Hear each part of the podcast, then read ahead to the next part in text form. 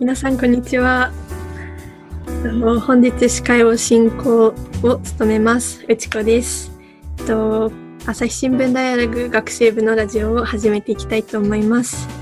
と今回のテーマはとポプラ社新人賞を受賞したと2期という作品について扱っていきたいと思います。では本日参加してくれるえっと、メンバーの自己紹介から始めていきたいと思います。まず、あきさんからお願いします。はい、こんにちは。あきって言います。大学3年生です。よろしくお願いします。お願いします。さちさんもお願いします。こんにちは。さちです。大学1年生です。よろしくお願いします。お願いします。と改めまして、うちこです。大学2年生です。よろしくお願いします。と今回のテーマの2期についての概要を私の方から話したいと思います。と冒頭でも話したんですけどこれ第9回のポプラ社ポプラ社小説新人賞の受賞作で、えっと、夏木志保さんという作家さんが、まあ、今回の受賞作が、えっと、でのデビューっていう形になるんですけど、えっと、2期というタイトルになってます。でこの2期っていうのは、まあ、ストーリーっていうのを、っと、引用させていただくと、えっと、主人公は高校生の田中光一っていう子で、えっと、この子がそのどこにも居場所がなかったっていうのが、まあ、理由はその痛いって言われるその黙っていても口を開いても世界から浮き上がるっていう風に書かれてるんですけど自分の高校生の他の周りから浮いてしまうようなえっと、高校生が主人公です。で、そんな光一が、その唯一この人ならっていうふうに興味を持った人物がいるんですけど、それが学校の美術教師の二木、二木良平っていう高校、えっと、学校の先生なんですね。で、えっと、人気教師って通ってたんですけど、まあ、それは表の顔で、その彼がやばいって言われるやばい人間であるっていう裏の顔を、えっと、光一が発見してしまうんですね。でその2機に近づいて、まあ、脅して取引を持ちかけたりっていうそういうストーリーになっていくんですけど、えっとまあ、このやばさっていうのがですね多分皆さん読んでない方が想像している以上に、まあ、やばい社会的にはやばいって言われてることで、まあ、いわゆるいわゆるロリコンっていうものなんですね。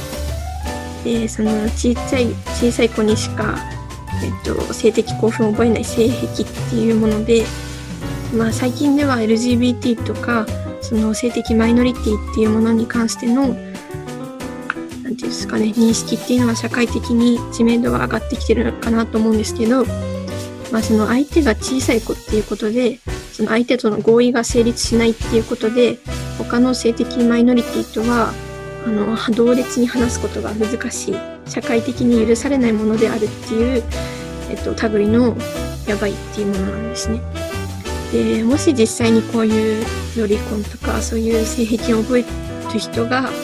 その自分の欲望のままに動いてしまった時に、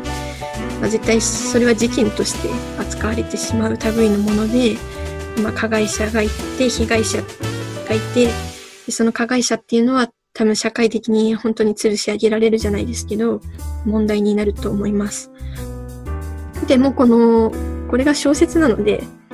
なんか、そのもし自分がそういう社会的に許されないものを抱えてしまった時とか、そういう本来だったらそっちについてはもう考えるべきでないっていうかもうそ考えられないような方をにもなんか目を向けられるっていうのもこの小説のまあ、文学の強みなんじゃないかなっていうふうに思ってます。で、まあ、もう一人のその主人公であるその田中光一っていうそのやばいあ痛いか痛いの方の子っていうそのユニークとか個性っていったような言葉について悩むんですけど私たち大学生とかもそういう痛さっていうのにも共感する面があるので、まあ、どちらもその普通からかけ離れている自分っていうのに悩んだ小説になるので、まあ、ラジオを通してそういう普通について何なんだろうっていうのを考えていけたらいいかなというふうに思っております。はい。では早速なんですけど、そのまず読んで率直な感想っていうのを伺ってみたいなと思うんですけど、あきさんからいいですか、ははい、秋です。まあ、感想というと、そのうちこさんが言ってたように、本当になんか現実離れした、まあ、すごい衝撃の強いお話だったなって思いました。なので、まあ、正直ショッキングなシーンとかも結構あって、こう読むたびにちょっとうわーって目を追いたくなっちゃうこととかもあったんですけど、でも一方、そういう性的マイノリティのお話とか、まあ、あと主人公が母子家庭であることとか、あと裏、はい。で、裏の顔っていうのも結構これ鍵だと思うんですけど、なんか、今の社会でこう SNS で裏垢とか本垢とか使い分けてる人とかいるみたいに、そういう裏の顔っていうかっていうのも、こう現代特有の要素なんですよね。なので、なんか、確かにこれはフィクションだけど、なんか現実社会のこうパーツをこういっぱい集めた、こう、なんでしょうね、ノンフィクションというか、すごくリアリティがある面も強いんじゃないかなって思いました。で、実際私もはい、社会学学んでるっていうのもあって、こう、社会を考えるっていう意味ではすごくこの本良かったなって思います。ショッキングでしたが。はい。そうですね。ありがとうございます。はい。どうですかはい。感想というと、こいつが浮いてしまう高校生、痛い高校生ということで、まあはい自分もよく周りから変と言われてきた過去がありまして、でも自分はこいつと違って、それがコンプレックスではなくて、まあ、自分の良さとして認識できてきたかなと思っています。っていうのも、高一の場合は、その周りがその変ということに対して、まあ、良くないイメージを本人に植え付けていたと思うんですけれども、自分の場合はその変さっていうのを周りにちゃんと認めてもらって、それをまあ良さとして発揮している環境を作っていただいていたので、うんまあ、そこが、まあ、共通項でもあり、違いでもあり、そこが一番面白かったなと思いました。うんありがとうございます。私の感想はですね、まあ、えっと、先ほど言ってしまったこととも重なるんですけど、まあ、まずその、このポプラ社新人賞っていうところで、その児童文学のイメージの強いポプラ社が、こういうやばさとか痛さっていうものを題材にした小説を出すっていうところに、まあ、多分その新人賞なんで編集の方たちが読んでこれを世に出そうっていう決めるまでの葛藤とかそういうなんていうんですかねそういう覚悟とかそういうものがなんかすごいなっていうふうに感じました。で、まあ、その読んでいてその本当にストレートっていうかなんか自分がショッキングに感じるような目を背けたいこととか普段見て見ぬふりをしてるようなことっていうのが赤裸々に書かれているっていうかなんか自分も痛いって思ってなんかその刺さる感じが本当に痛いなっていうふうに感じましたね。サチさんに聞いてみたいんですけどなんかやっぱり高一はその痛さっていうのをやっぱり周りに受け止められなかったりとかでもその一方で自分もその痛い自分がもしかしたら周りに受け自分のユニークな個性として受け止められるんじゃないかっていう自分はちょっと普通のみんなとは違うんだっていうのがマイナスでもありでも彼のプライドでもありってその微妙な感じだった気がするんですけどサチさんにとっての、まあ、さっきおっしゃってたみたいに自分の変っていうのはマイナスに捉えてなかったっておっしゃってたんですけど何かエピソードがあれば教えてください。はい、自分はもうそのよく変って言われてたのがその自分周りに合わせるんじゃなくて自分のやりたいことを、まあ、素直にやっていく、まあ、よく日本人だとその周りに流されがちとかそういう、まあまあ、民族として なんかよく言われたりもするんですけれども自分はそういうのではなくて自分がやりたいことをやる。で例えば高校生の時はその運動会の黄色組で その金髪にしてでそれをまあその1日だけならなんか周りもよくやるんですけどずっとそのまま戻さなくて先生とやり合って校長室に乗り込んでなんであかんねんとやり合ったりとかそういうことをまあやって普通ならなかなかしないしまあ普通ならしないと思うんですけどそういうのを平気でやってのけるというかまあそういうのもよく変と言われてきたんですけどもそれをまあめげずにというかそのまあ自分のやりたいことを貫き通すということではまあなんかそういう良さとしてまあそのやり合わせてるその先生は良良いとは思ってないんですけどその周りその他の周りの人たちはあ面白いねとか変に変にやればいいんじゃないとか言って応援してくれる環境もあって今があるので、まあ、そういう面ではなかなかいい経験になったなと思います。でその金髪にしてたのはもうあれなんですか？ポリシーっていうことですか？ポリシーというかなんか戻すのがめんどくさくてもういいんじゃねっていう感じでいたんですけどいや実際法則がなくて別にそれでも悪いことにはなってなかったんですけどもうそのモラルとしてどうなのかっていうえでも戻すのもめんどくさいけどやりえなやり合うのもめんどくさくなかったんですか？あ、うん、確かに確かに。周りに煽られてその時は勢いであーなるほどあ一瞬ですね。面白い。うん。へえあそういう痛さ、え、アキさんとかその痛さに関して自分の思ってることとかってあります？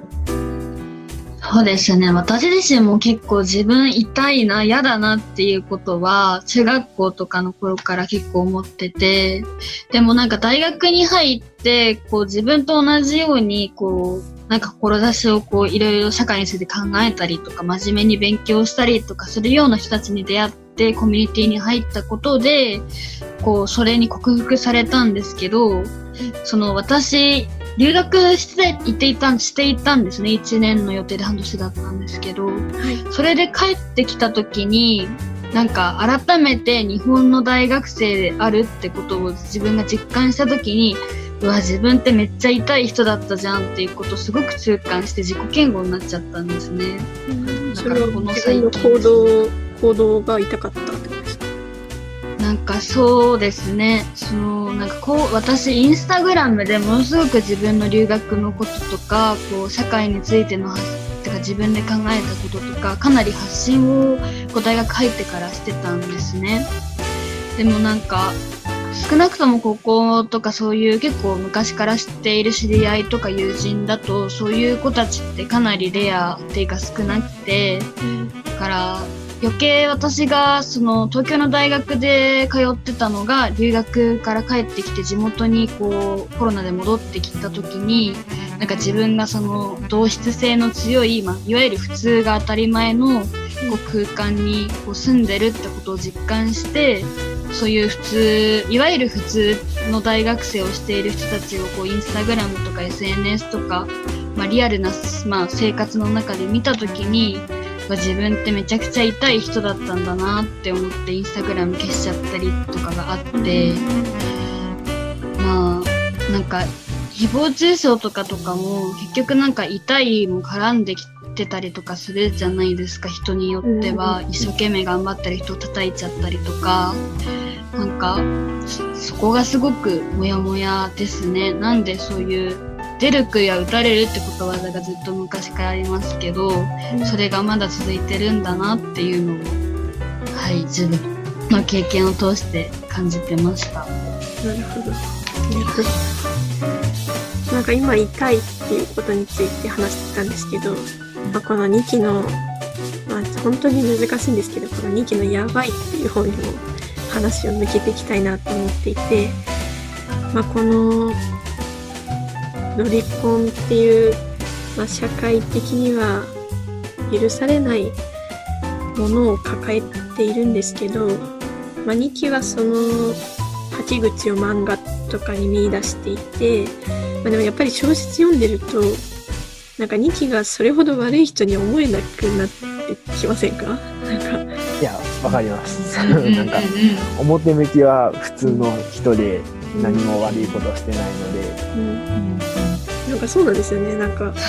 ロリコンとかそういうなんていうか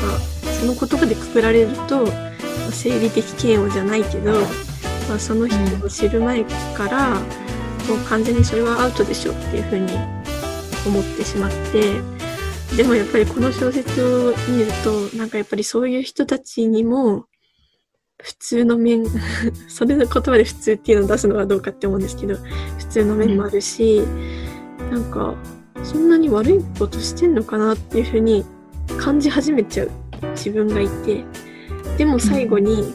まあこれはちょっとネネタバレに近くなるのであんまりですけど、なんかそのしばらくはその2期とイ中だけがそのヤバさっていうのを共有してたんですけど、それが普通のクラスの人にバレちゃう。そうすると、そのヤバさっていうのに、あ、なんか読者の自分たちもそのヤバさをそんなにヤバいと思わなくなってきてたんじゃないかっていう、なんか社会の一般のレベルって、そういえばロリコンって言われただけで金を示すようなものだったんだっていうことに、その瞬間に気づくっていうか、そういうのでちょっとびっくりしちゃったって思うんですけど、なんか最後のああいうシーンってどういう風に読みましたか？あきさんどうでしたか？そうですね。なんでしょう、その、今までその、その、なんか最後のなんか魔女狩り裁判みたいな、なんか、クラスメートにミキが、まあ、そう責められるシーンっていうのが、まあ、最後の方にちょっとネタバレ的になっちゃうんですけど、あって、それまでって、なんか基本的に、こう、1と2期の、こう、2人に焦点を当てたお話だから、私たちに、こう、読者にとっては、それが、こう、普通というか当事者側として見ているから別におかしくないってこう内子さんがしたように感じるんですけどでもここだけはそのクラスメートの視線、まあ、世間一般の視線をこう比喩していると思うんですけどそれがあってまあそういう人たちから見たらそのまあ2期がこうロリコンであるっていうのは普通じゃないことだしまあ、それに対しておかしいっていうのは、まあ、社会一般的に考えたら、まあ、仕方のない行為だなとは思うんですけど、なんか、その生徒が批判するのが、その二期先生だからというよりも、なんか一般的にそういうのおかしいからっていう常識で、こう、先生をこう攻撃しちゃうっていうのに、ちょっとなんか、今までそういう2期がどういう人物で、高1にはこういうことをしててっていうのを見ていたからこそ、いや、本当はそうじゃないんだよ。おかしく、おかしくないっていうか、おかしいって一概には言えないんだよっていうことをすごく言いたくなりましたね。そのクラスメートの批判とかを見ていて。そうでしたよね。さちさんどうでしたか？そうですね。この魔女狩り裁判のシーンではその吉田っていうクラスメートがいるんですけど、まあ、その人が主導でその、えークラスの、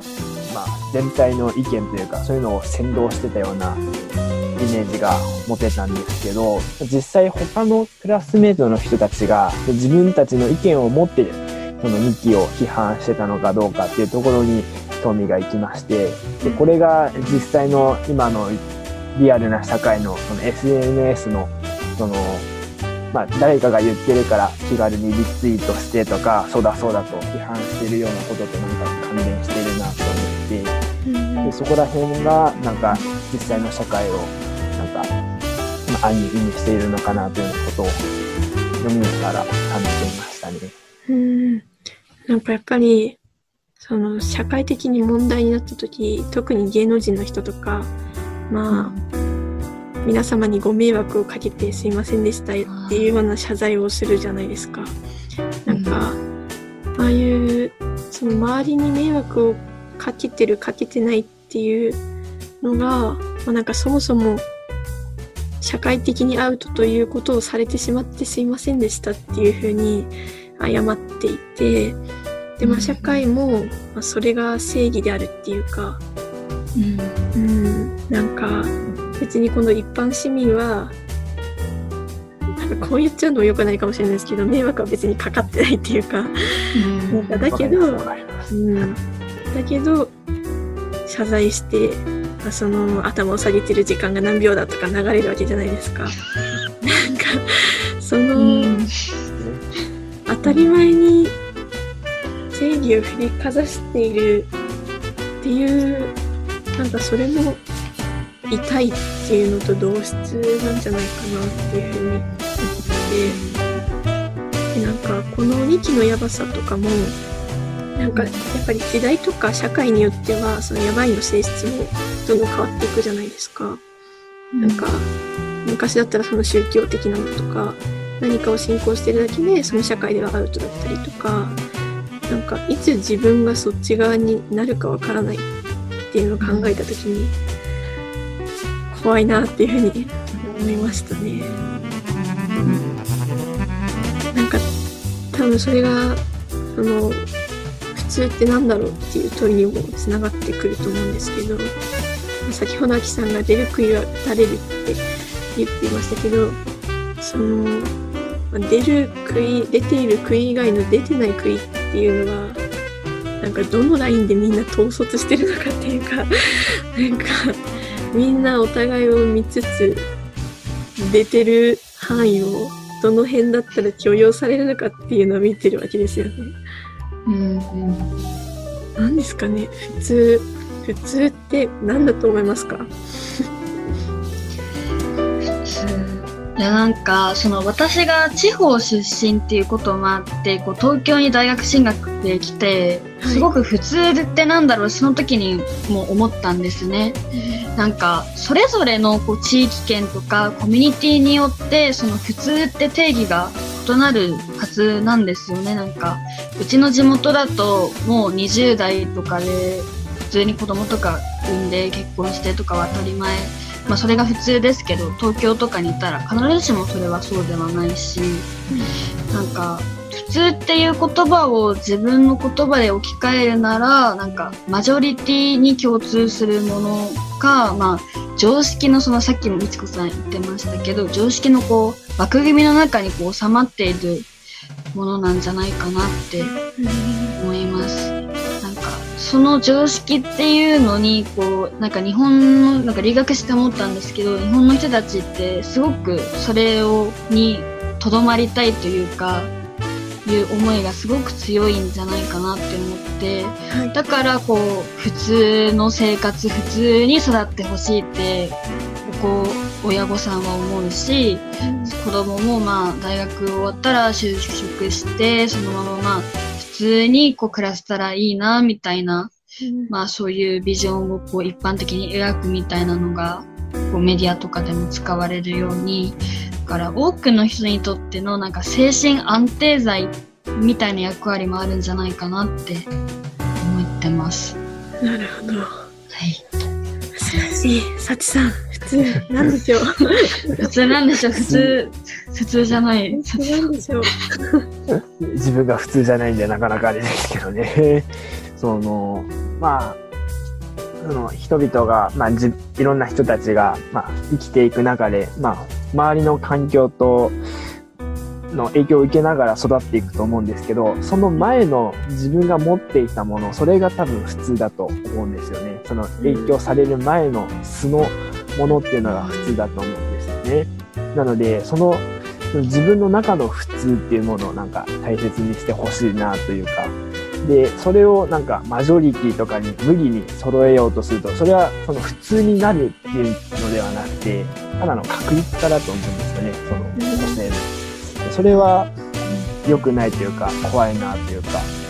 それはもうなんか自分の個性を押し殺しているような気がするので、自分というものを、その生まれつき持った自分というものを、もういいろんな人に大切にしてほしいなと思っています。ありがとうございます。今回のそのラジオを通じてそのまあ2期というのを題材にま普通ってなんだろうっていうふうに考えてきたわけなんですけれども、まあ、私とかはその普通ってなんだろうって考えた時に、まあ、2期も表の顔は別に普通だしなんか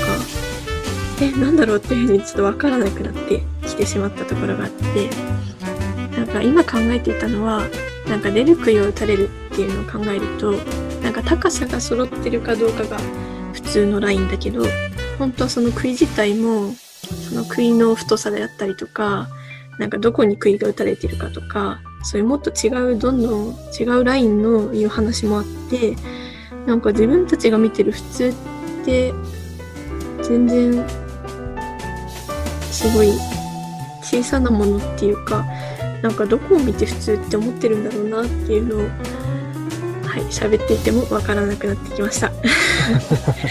なのに時間がやってまいりました。ということで、まあそろそろ終わりにしていきたいと思うんですけどえっと